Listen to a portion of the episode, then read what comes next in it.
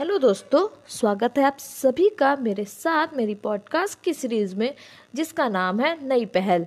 दोस्तों, इस पॉडकास्ट में हम बात करेंगे भारतीय संविधान के विदेशी स्रोत के बारे में, कि आखिर भारत के संविधान में, निर्माण में किन किन देशों से क्या क्या लिया गया है।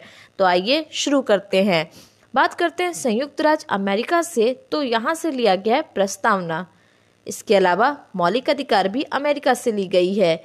न्यायिक पुनर्लोकन, संविधान की सर्वोच्चता, न्यायपालिका की स्वतंत्रता, निर्वाचित राष्ट्रपति और उस पर महाभियोग, उपराष्ट्रपति, उच्चतम एवं उच्च न्यायालय के न्यायाधीशों को हटाने की विधि एवं वित्तीय आपात, ये सारी चीज़ें ली गई हैं अमेरिका से। क्या क्या ली गई हैं? प्रस्तावना, मौलिक अधिकार, न्यायिक पुनर्लोकन, संविधान की सर्वोच्चता, न्यायपालिका की स्वतंत्रता, निर्वाचित राष्ट्रपति और उस पर महाभियोग उपराष्ट्रपति, उच्चतम एवं उच्च न्यायालय के न्यायाधीशों को हटाने की विधि एवं वित्तीय आपात।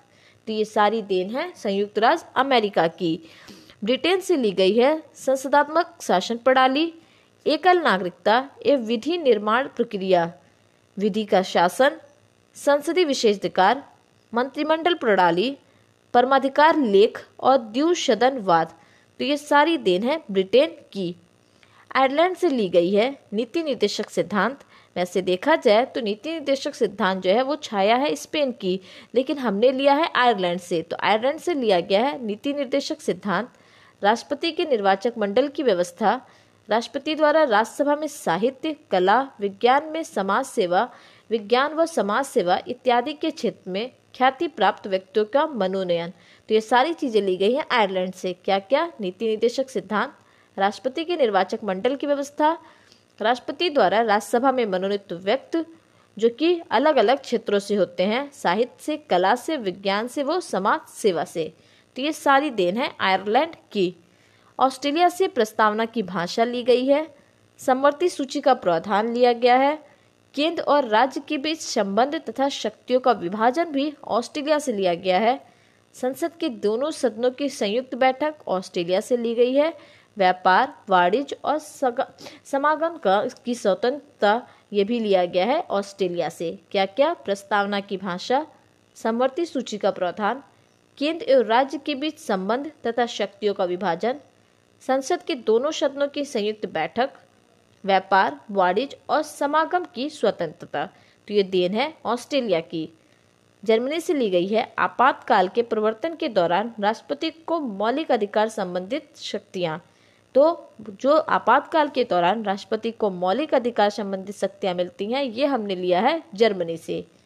कनाडा से लिया है संघात्मक विशेषताएँ, अवशिष्ट शक्तियाँ केंद्र के पास, राज्यपाल की नियुक्ति, विषयक प्रक्रिया, संघ एवं राज्य के बीच शक्ति विभाजन, इस सर्वोच्च न्यायालय का परामर्शी न्याय निर्णय तो ये देन है कनाडा की।